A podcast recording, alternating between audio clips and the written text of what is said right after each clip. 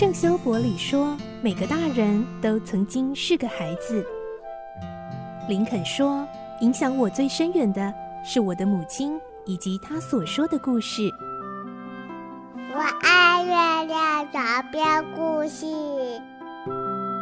晚安，月亮床边故事。小青姐姐邀请每一位大孩子、小孩子一起听故事，不管多忙，也要和你一起听故事。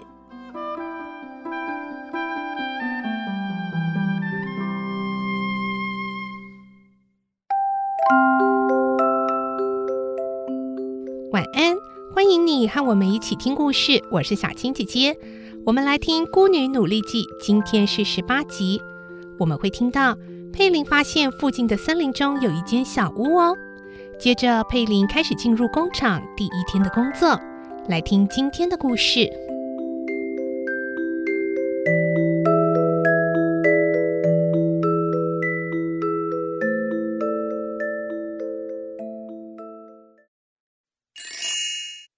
孤女努力记》十八集：进入工厂工作。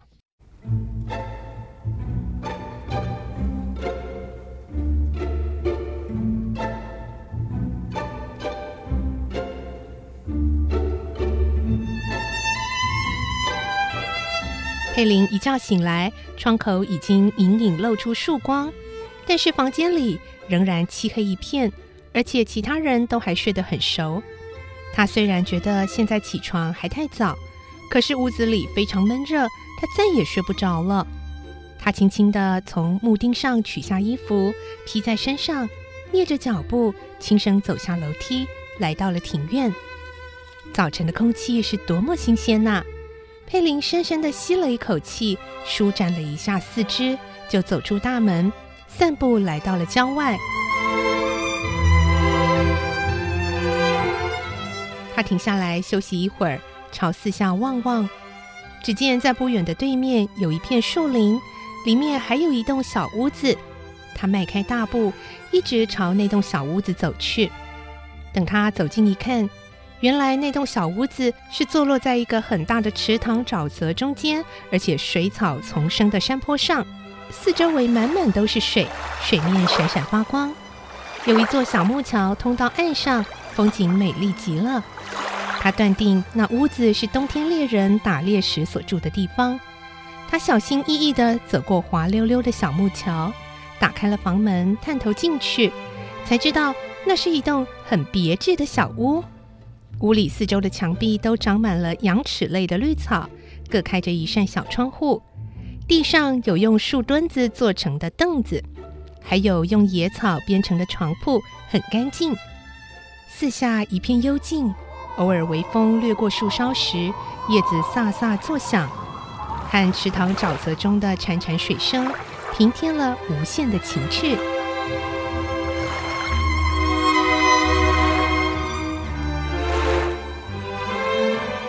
佩林坐在床铺上休息一会儿，他想起昨天晚上住的房间，肮脏杂乱的情形，不由得自言自语地说着：“要是我能够住在像这样安静的小屋里，自由自在地过生活，该有多好！”这时候太阳已经高高升起，只听到屋子外面有小鸟的啼叫声。佩林被这声音吸引，来到了屋子外面。池塘里，一群野鸭快快乐乐地游着水。忽然，一道金光掠过水面，原来有一只翡翠鸟，不知道从哪里飞来。佩林在草地上坐了下来，静静地眺望着眼前的景致。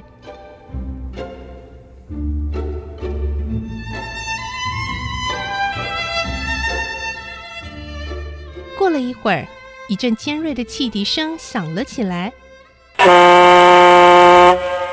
这是告诉工人们要上工的信号。佩林赶紧站起来，朝着来时的那条路急急忙忙的走回去。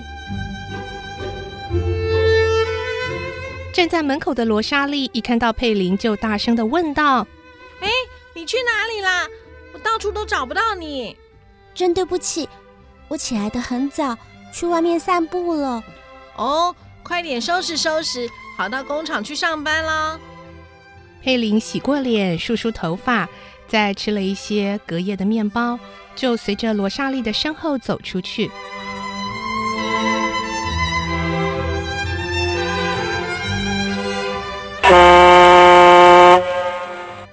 第二次的汽笛声又响了。刚才一片寂静的大街上，忽然挤满了人，有的唱歌，有的吹口哨，有的还在啃面包，闹哄哄地涌向工厂的大门。佩林和罗莎莉也挤在人群里走进工厂。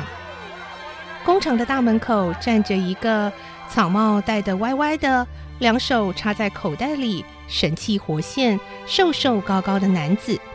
他用冷峻的眼光盯着每一个走进去的工人。罗莎莉碰了一下佩林的手臂，小声对他说：“嗯，他就是我们的厂长泰威尔，绰号叫瘦子。”佩林默默的点点头。他忽然想到，厂长不知道会不会收留他，心里开始忐忑不安。这时，罗莎莉把佩林带到泰维尔面前，说：“厂长，我这位朋友想进来工厂工作。”泰威尔冷冷地看了佩林一眼，说：“好吧，先让他在这里稍等我几分钟好了。”罗莎莉听了，就把佩林拉到一边站着等。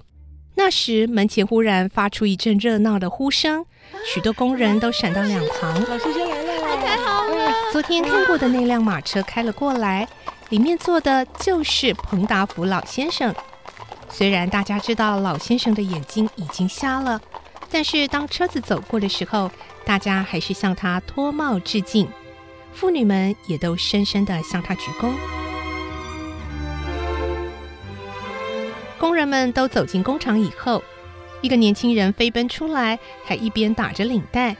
罗莎莉小声地说。那那那，他就是彭达夫老先生的侄子特多尔。